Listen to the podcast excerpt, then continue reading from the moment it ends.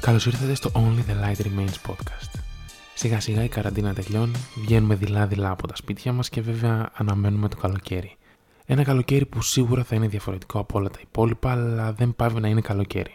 Και αν όλα πάνε καλά, θα έχουμε πρόσβαση στη θάλασσα ή γενικότερα σε οποιοδήποτε μέρος θελήσουμε να κάνουμε διακοπές. Λογικά με κάποιους περιορισμούς, όμως έστω και έτσι φαίνεται πως θα μπορέσουμε να ταξιδέψουμε λίγο πιο μακριά από τη γειτονιά μας, από την πόλη μας. Μια κανονικότητα που όλοι αναμένουμε, αλλά και πάλι χρειάζεται προσοχή για να μην επιστρέψουμε στην ίδια κατάσταση. Το σημερινό επεισόδιο στηρίζεται σε μια πρόσφατη συζήτηση που είχαμε μια φίλη μου. Κατά τη διάρκεια της συζήτησης εξέφρασε τον προβληματισμό της για τη σχέση της, μια σχέση η οποία τη δημιουργεί αρκετά προβλήματα, χωρίς καλή επικοινωνία και έλλειψη επικοινωνίας, πολλές εντάσεις και κάποια στιγμή μου είπε πως δεν αντέχω όλη αυτή την κατάσταση. Χρειάζομαι ψυχανάλυση. Είναι OK αν κάποιος θέλει να δουλέψει θεραπευτικά χρησιμοποιώντας την ψυχαναλυτική θεραπεία, ωστόσο συχνά μπερδεύουμε τις έννοιες της ψυχοθεραπείας με τη ψυχανάλυσης. Η ψυχανάλυση είναι ένα μέρος της ψυχοθεραπείας. Μια διαφορετική προσέγγιση. Έτσι λοιπόν θεώρησα ωραίο να συζητήσουμε αναφορικά με την ψυχανάλυση και συγκεκριμένα για τον ιδρυτή της, τον Sigmund Freud, που συχνά όταν αναφερόμαστε σε αυτόν μας έρχονται εικόνες ενός διβανιού, αλλά και η έννοια του ειδηπόδιου συμπλέγματος.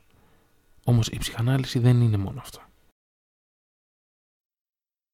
Θα ξεκινήσουμε με τα λόγια του Φρόιντ, ο οποίος έχει αναφέρει πως η συνείδηση μοιάζει με συντριβάνι που παιχνιδίζει στον ήλιο και ξαναβυθίζεται στη μεγάλη πόγια δεξαμενή του υποσυνείδητου από όπου πηγάζει. Συνήθως έχουμε μία διαφορετική οπτική για την ψυχανάλυση και τον Sigmund Freud.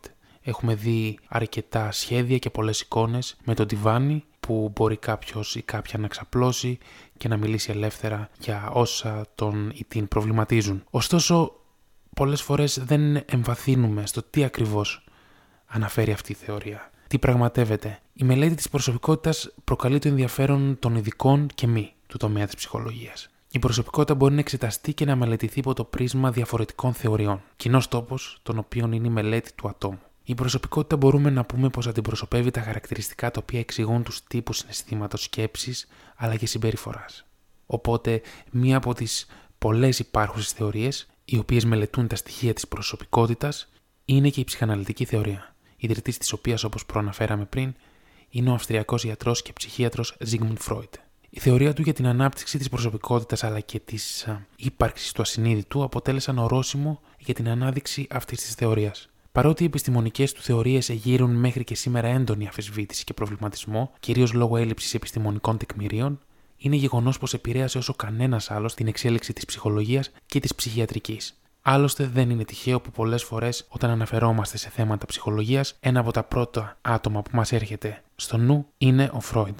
Η έννοια του συνείδητου είναι αυτή που δελεάζει τον αναγνώστη και τον παροτρύνει να εμβαθύνει περισσότερο στη μελέτη των ψυχαναλυτικών θεωριών. Αυτό που είχε προτείνει ο Ζίγμουντ Φρόιντ ήταν πως ο άνθρωπος επηρεάζεται από καταπιεσμένες επιθυμίες και σκέψεις, οι οποίες βρίσκονται σε κάποιο μέρος που το άτομο δεν έχει πρόσβαση. Τα όνειρα, για παράδειγμα, αποτελούσαν για τον Φρόιντ μία διέξοδο όλων αυτών των επιθυμιών, ένας τρόπος δηλαδή εξόδου των ασυνείδητων στοιχείων που έρχονται όλα αυτά στην επιφάνεια. Η δομή της προσωπικότητας, σύμφωνα με τη θεωρία του, χωρίζεται σε τρεις βασικές κατηγορίες.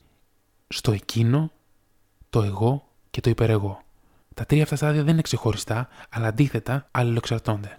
Πάμε λοιπόν να δούμε τι ακριβώς συμβολίζει το εκείνο. Περιλαμβάνει έμφυτα στοιχεία τα οποία ενυπάρχουν στον άνθρωπο, τα οποία και κληρονομεί. Το εκείνο αποτελεί ένα κομμάτι του ασυνείδητου στο οποίο βρίσκονται όλες οι καταπιεσμένες σκέψεις και επιθυμίες του ανθρώπου περιέχονται όλα τα πρωτόγωνα ένστικτα για ζωή, σεξ, νερό και τροφή. Το εγώ από την άλλη περιλαμβάνει επίκτητα στοιχεία, τα οποία το άτομο έχει αφομοιώσει από την αλληλεπίδρασή του με το κοινωνικό του περιβάλλον. Το εγώ λειτουργεί όχι με βάση την επιθυμία για ικανοποίηση, όπως συμβαίνει στο εκείνο, αλλά με βάση το τι συμβαίνει στην πραγματικότητα. Σύμφωνα με το εγώ, ο άνθρωπος προσπαθεί να σκεφτεί λογικά, προσπαθώντας να ισορροπήσει ανάμεσα στην δημιουργική σκέψη αλλά και την απόλαυσή του. Το υπερεγώ όπου όλα τα στοιχεία που βρίσκονται σε αυτό το στάδιο αποκτώνται από το άτομο στην ηλικία των 4 ετών. Είναι αυτή η περίοδος κατά την οποία το παιδί αποκτά όλα εκείνα τα ηθικά στοιχεία από τους γονείς που θα το βοηθήσουν στη μετέπειτα ζωή του. Γι' αυτό το λόγο το υπερεγώ αντικρούει τις επιθυμίες του εκείνο, οι οποίες οδηγούν το άτομο στο να ενεργήσει αυθόρμητα.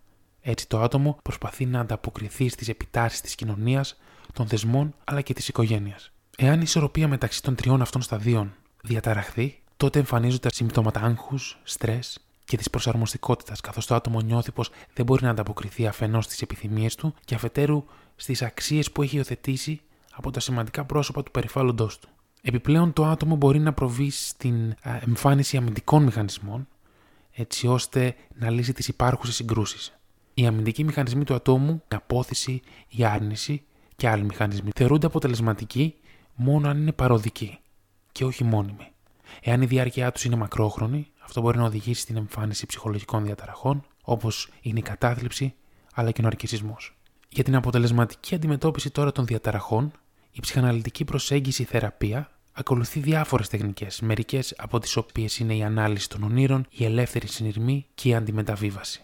Την επόμενη φορά που θα ακούσετε κάποιον να αναφέρει για ψυχανάλυση και μετά το σημερινό επεισόδιο, ελπίζω να έχετε στο μυαλό σας και μια άλλη πλευρά της ψυχανάλυσης, πέρα από αυτές των ονείρων και του ειδηπόδιου συμπλέγματος. Μέχρι το επόμενο επεισόδιο του Only the Light Remains podcast, να είστε καλά και να απολαύσετε το χρόνο σας με φίλους και ανθρώπους που αγαπάτε.